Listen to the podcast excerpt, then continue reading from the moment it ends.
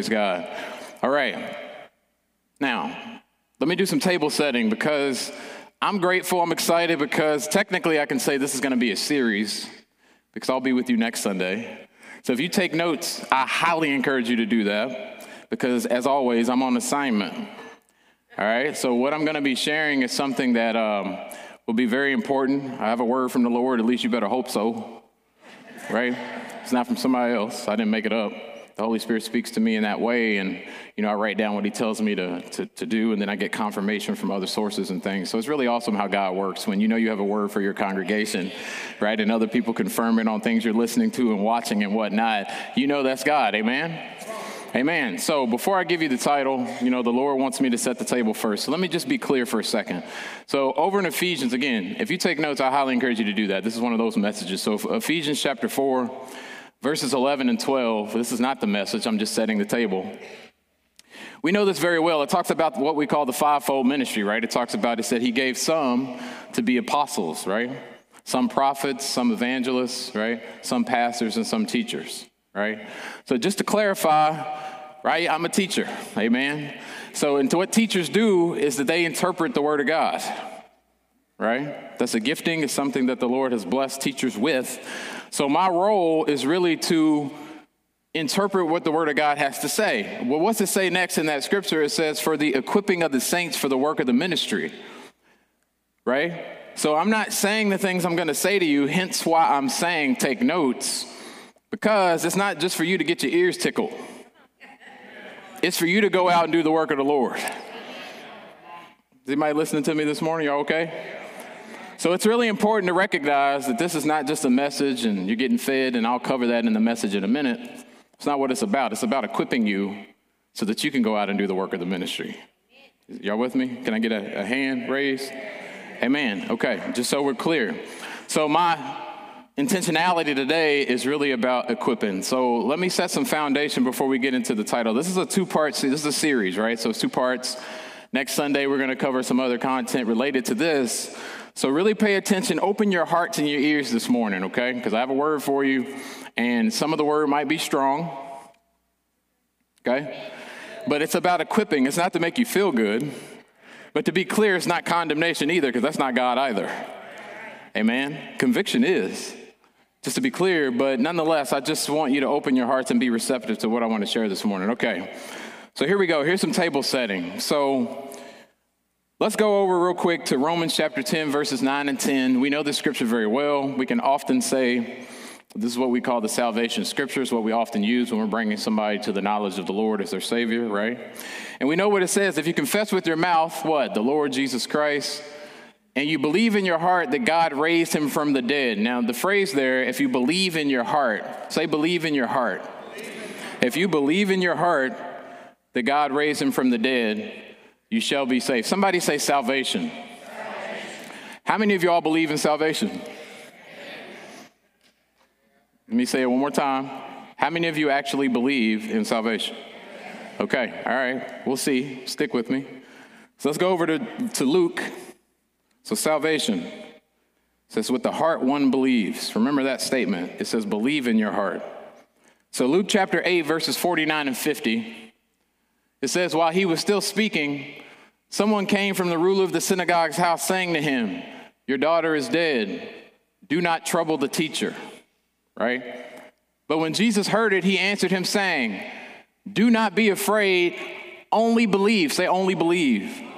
Only believe, and she will be made well. That's interesting because there's two different options there, right? It says, Do not be afraid, only believe, meaning if you're afraid, you can't believe. Tuck that away for somebody. So, someone say healing. healing. How many of you all believe in healing? Yes. Amen? So, so far we got we believe in salvation and we believe in healing, right? On my count. Okay? It's not complicated, just making sure we're on the same page.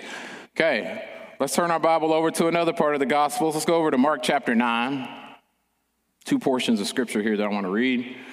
Mark chapter 9 Verse 23, here's what it says it said, Jesus said to him, If you can believe, say believe, all things, it doesn't say some things, It says all. And y'all know I like to joke with y'all and say the Greek word for all is what? All. It's all. Not complicated. It says you can believe all things are possible to him who does what? Believe. Him who believes. Meaning, if you're not believing, all things are impossible. Again, I'm interpreting the word of God for you this morning. Y'all see that? Okay. So everyone say impossibilities. So we have salvation that you all said you believe, right? We have healing that you said you believe, and we said we have impossibilities. Let's go down to Mark 11 23. There's some more there, and it says, For surely I say to you, y'all know this scripture, whoever says to this mountain, Be removed, right? And be cast into the sea, and does not do what? Doubt in his heart, but believes, say, but believes, that those things he says will be done and he will have whatever he says. Notice what it says, and does not doubt in his heart, his heart, but believes. Meaning, doubt is a precursor to unbelief, right? So, in other words, you can't do both. It's saying if you don't doubt but believe, then this happens. Y'all see that? Okay. So, with that being said, again, that's impossibilities. One more scripture, and then we'll get into the meat and potatoes. We're just getting ready. Okay, let's go over to Matthew chapter 21, verses 21 and 22. Right. It says, So Jesus answered and said to them, Surely I say to you, if you have faith and do not doubt, there's that word doubt again. Y'all notice that? You will not only do what you what was done to this fig tree, so y'all know the what happened with the fig tree, right? But also, if you say to this mountain, be removed and be cast into the sea, it will be done. And whatever things you ask in prayer, believing, say believing, you will receive. Somebody say needs. How many of you all believe that God will meet your needs? Anybody else? Give you another opportunity. That God will meet your needs. It says that God will supply what? How many of my needs? all my needs according to what? His or my riches? His riches and glory. Amen. So, by my count, we have, we agree and believe in salvation, do we not? Amen. We have healing. We're in agreement, right? Okay. We have impossibilities, right? And then we have needs. And we all, at least from what I can tell, in this house at Covenant Life Church, believe that all those things we possess and we believe in those things. Amen? Okay. Now, you might not see this yet, but if you've heard me at any point in time teach, you know there's a plot twist. And you know, I'm trying to get you to see something that on the one hand that we say that we believe as a body of believers, but do we really? Okay? Because what I'm trying to do this morning is equip. Again, not tickle ears, but to make sure that we are really in agreement with what the Word of God tells us so that we can have the things that are at our disposal. That God has equipped us fully to do the work of the ministry. Again, we read Ephesians chapter 4. Now, why am I saying these things? Why am I saying, well, salvation, amen, I believe that, Brother Kevin, right? Impossibilities, healing, and needs. Here's what I'm trying to get you to see, and this is not the title of the message yet. But many of these things speak to what I call the necessity of understanding relationship. And here's what I want to let me do another kind of litmus test. Y'all know with the advent of technology, as we've become more progressive in technology, we've seen a lot of wonderful things, right? You can just tell your phone what to do. You can tell Alexa to, you know, tell you that your power's on. in Jesus' name, Shabbat Habada. But with that being said, we know technology can be a blessing, and it's meant to be that. In other words, you know, it can be perverted as well, but we like technology. So, but how many of you all know that with what comes with technology, right, comes other issues, right? How many of y'all been the, the subject of a potential scam, for example? Anybody?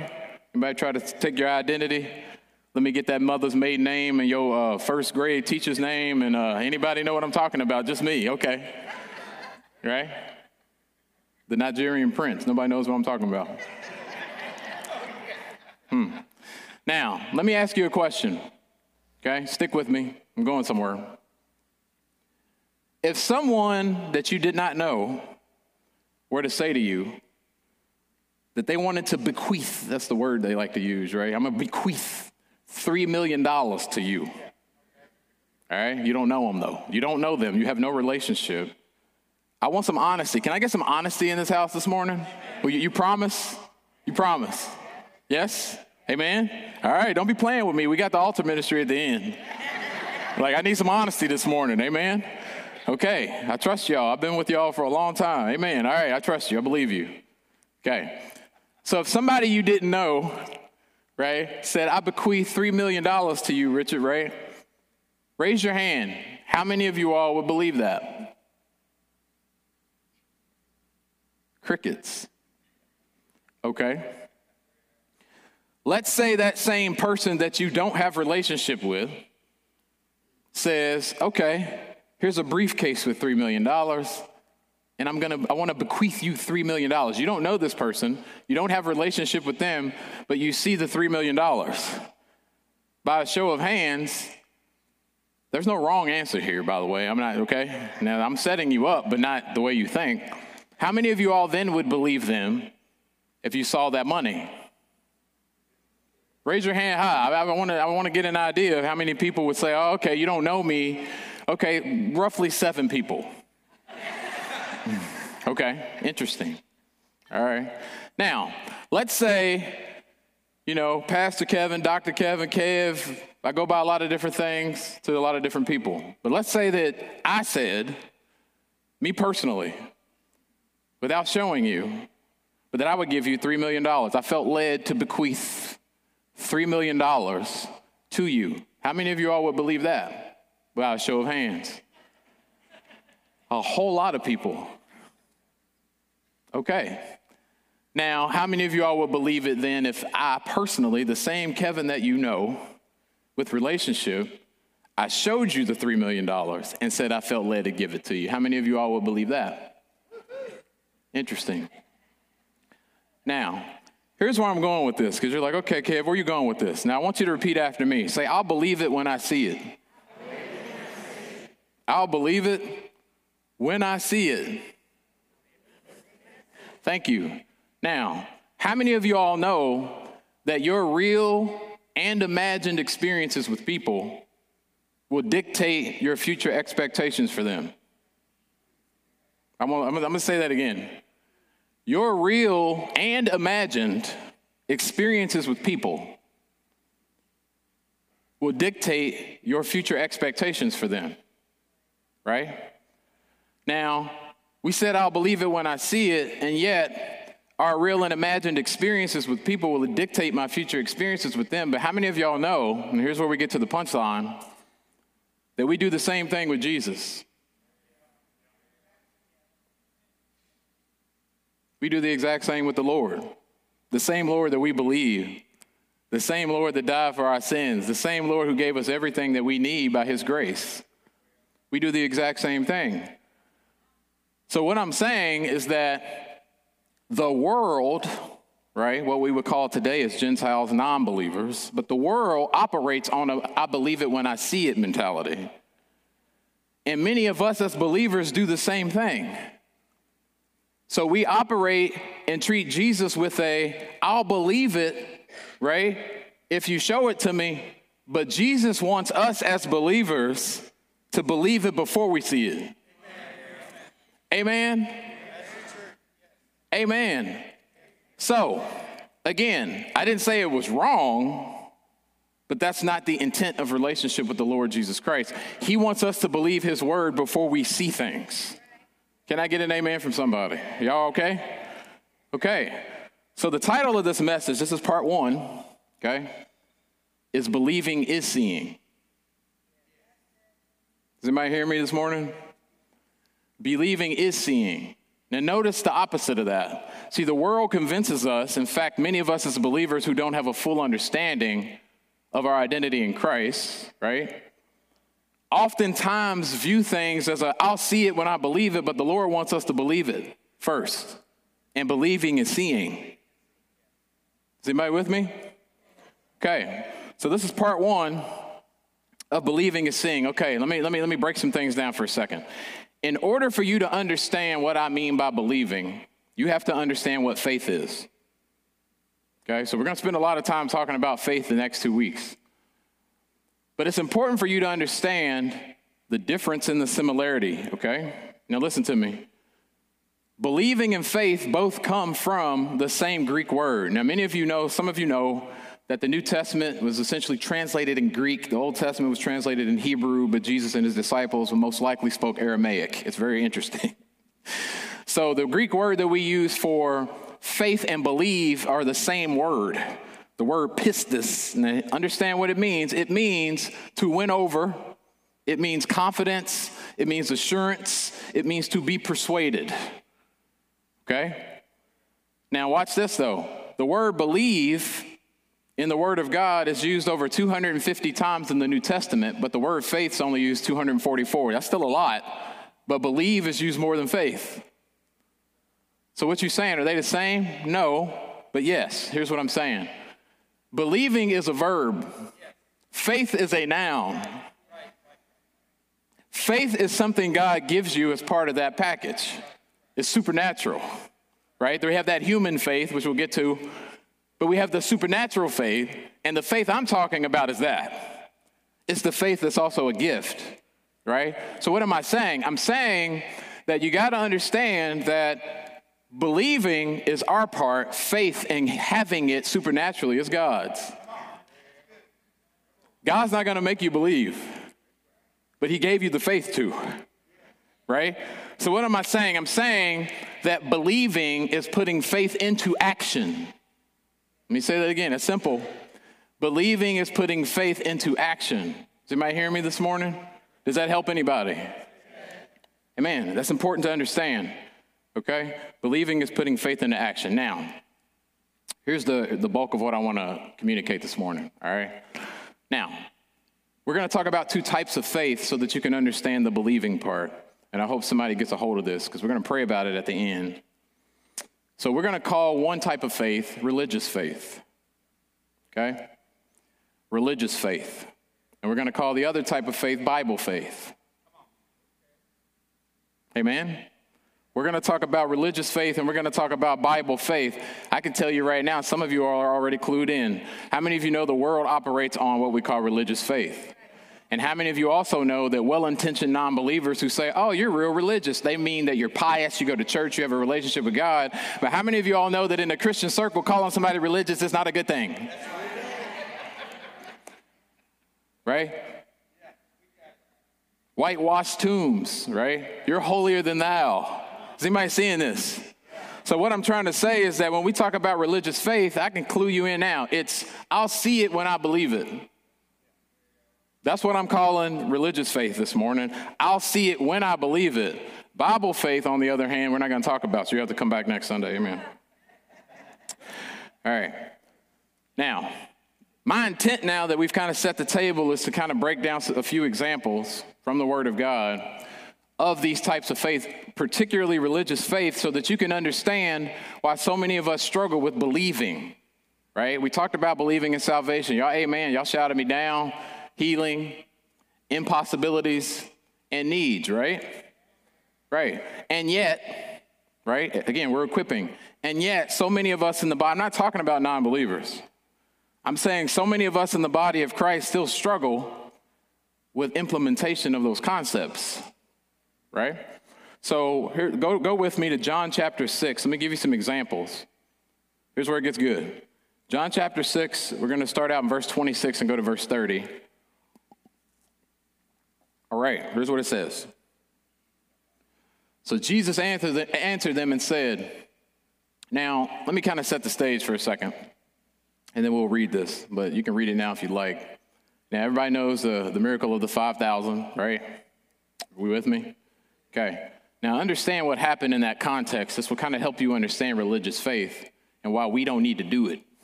Okay? Jesus had performed the miracle, right? Loaves and the fishes, right? Walking on the water took place. Shortly thereafter, all of these people are following Jesus, right? They're like, where's Jesus at? So understand that's simply the context here. So this is after that took place, okay?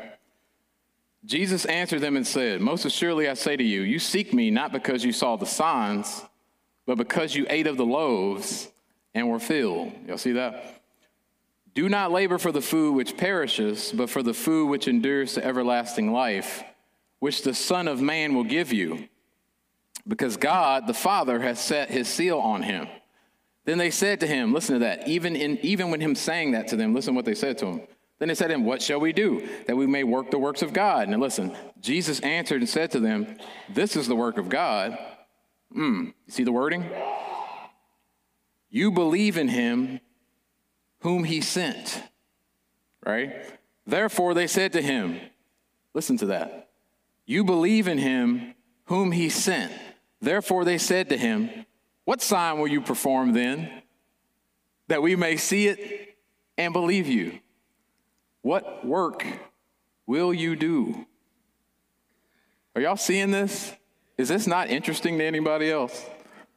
Right? Jesus already, somebody hopefully get a hold of this. Jesus already performed.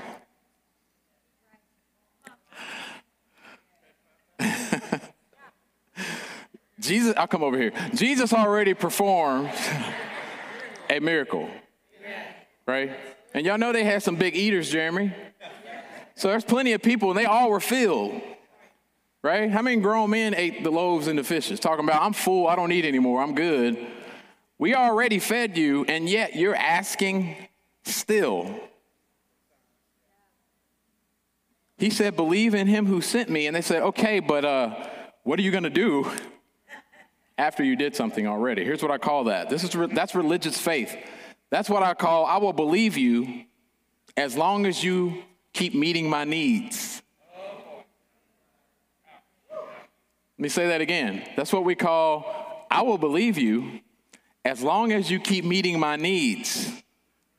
Y'all see that? How many of y'all know that's a problem? Because how many of y'all know that God's already met your needs?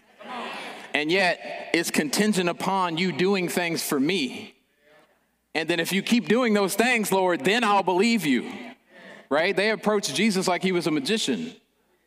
Y'all notice that? Now, what's that look like today? Well, there's a number of different options for that. Here's what we often see in the body of Christ, right? We often see that manifesting as follows. Oh, you know, they got a good word over there at Covenant, right? They have a good program over there. I like checking them out, right? Now, we're a generous church. So I'm talking about believers. So when you know when we talk about oh well they give out things for children and things, we should do that. That's the heart of the Father. But what I'm saying is if people are saying things like, "Oh, I go over there to covenant." Right? It means I get fed from them, but that's pretty much it. How many of you all know that many of us only seek Jesus when he meets our needs, but we're not interested in a relationship with him otherwise? That's a strong word, but it's truth. It's truth. Now, I say that to say that it's important to acknowledge and examine ourselves to say, Am I operating in religious faith? As long as Jesus is meeting my needs, I'm good. But pursuit of a relationship with Him, on the other hand, you asking me too much now, Kev. Is anybody listening to me this morning? So it's important for us to acknowledge what are our motives here. He met your needs, right? He already met your needs. So let me challenge you. This is a radical idea. But if someone were to ask you, very simple question, right? Where you go to church, rather than tell them, well, I go to such and such, which is fine, there's nothing wrong with that. Why not say something like, well, I serve at da da da da da or I'm involved in church at Covenant. Why? Because it opens the line of communication and they want to ask you more questions. What am I doing in the body versus what am I getting? Y'all notice that? That's subtle, but I'm just wanting to challenge us. It's not wrong if you say you go here. We all say it. I'll say it. I say it, right? I'm just saying, what if this house was to change how we respond to people and say, well, I, again, I'm involved at covenant, right? I serve at Covenant. What do you mean by serve? Then you have an open line of communication. Amen? Amen. So that's one example of religious faith. I'll believe you as long as you keep meeting my needs. You want another example? You're good? All right, let's go to John chapter 20. Y'all know this guy. What do we call him? Doubting Thomas. Okay, I'm going to give you another word to use from this point forward, but yes, that's what we say. Here's what it says. Now, Thomas, right? Doubting Thomas, called the twin, one of the 12. Now, I want you to really hear spiritually, put your spiritual ears on this. Listen to this. He wasn't with them when Jesus came, so he appeared to, right? The disciples after, you know, once he, res- he resurrected, appeared to them etc. Now, he wasn't with them at the time, so Thomas didn't actually see this. So, so watch this. He wasn't with them when Jesus came. The other disciples therefore said to him, We've seen the Lord, right? Now, watch what Thomas says. This is interesting. So he said to them, Unless I see in his hands the print of the nails, and put my, not yours, my finger into the print of the nails, and not yours, but put my hand into his side. And you could almost see Thomas do this I will not believe. Is anybody seeing that? You seeing the tone? Right? Unless I can do it myself and see it with my own eyes and put my finger on him and do my examination of the Word of God, I am not going to believe it. I won't believe it right? Now think about that in the natural, right? Truth or dare. Nope, I'm not doing it, right? Or something that someone tells you to do and you say, I will not believe, right? What am I saying? Here's what I'm saying. This is another example of religious faith, and many of us succumb to this, unfortunately. And here's what I call that I will only believe you if you show me yourself. I will only believe you if you show me yourself. This is quite literally unbelievable. That Thomas, who had relationship with the Lord himself and the other disciples, I know some of y'all like the chosen, right? Now, if you saw the chosen, that put some skin on some things. For me, I love it personally. But this really solidifies. I mean, you're walking around stinking, yeah, I said it, eating, right? Seeing each other, you know, going through things, probably some tiffs and some battles, hugging it out. You have relationship with him and you're saying you still won't believe that they that, that, that you saw the Lord? You see that? Now, what am I saying? I'm saying that this is another example of religious faith. We have to check ourselves because there's two problems with this. Number one, it implies that familiarity can be a problem for some people in the body. Now, let me go ahead and say it, all right? You might have a relationship even with me or someone else that you know that might be in ministry. But if you look at that with natural eyes, you might not going to believe or receive anything they have to say to you. Amen? We got to look with spiritual eyes, not natural eyes right? And that's very important. Here's the other thing I want to point out about this scripture as it relates to religious faith. It also, and this is huge, it also implies, right, that unbelief is a deliberate choice.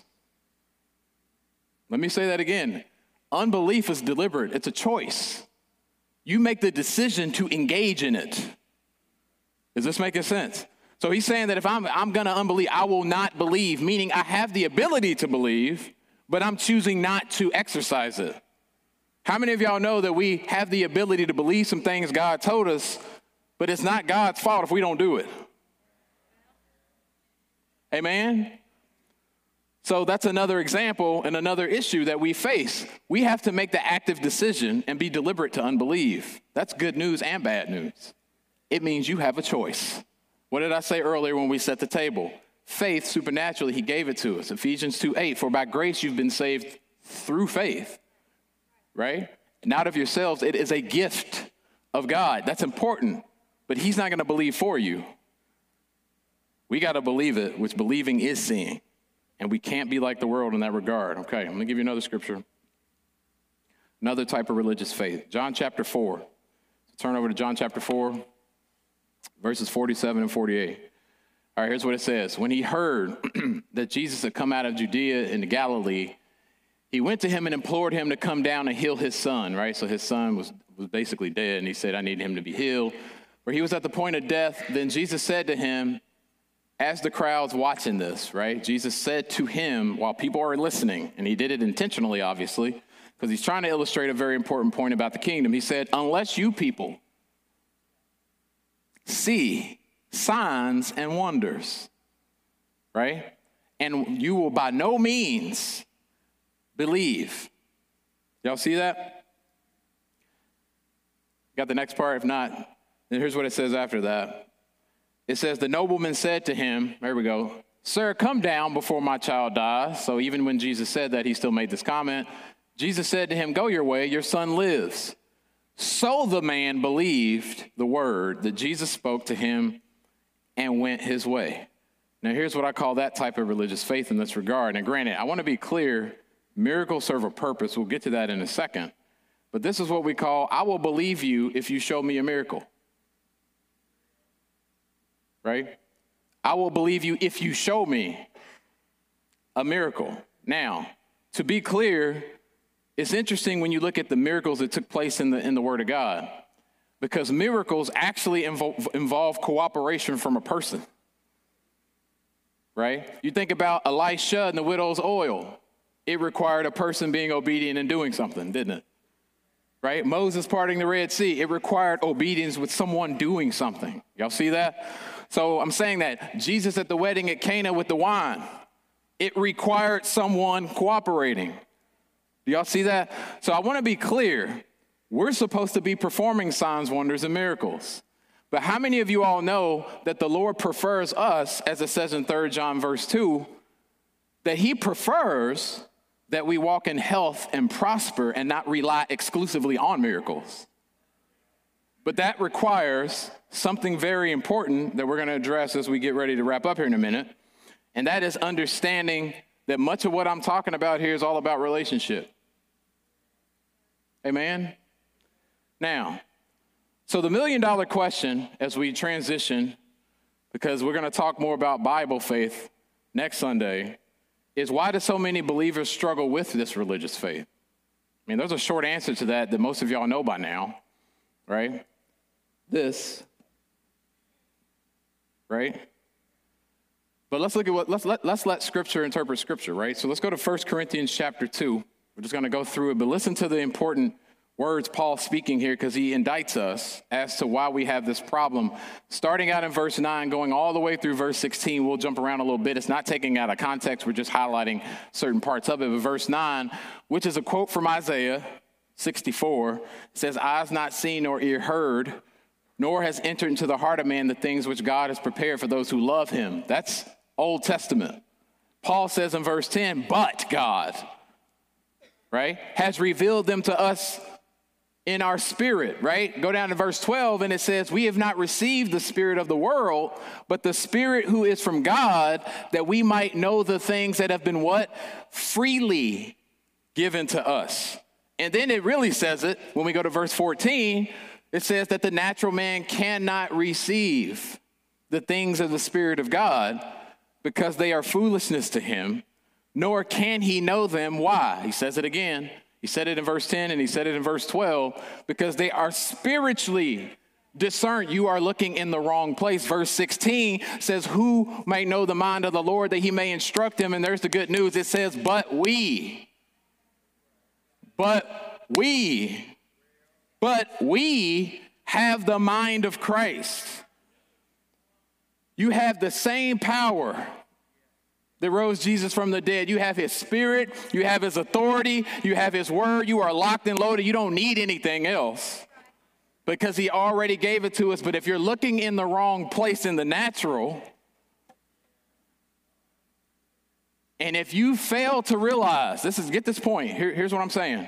If you don't realize the limitations of your five senses and renew your mind to the limitations of the five senses, you're not going to fully believe. Did anybody hear what I just said?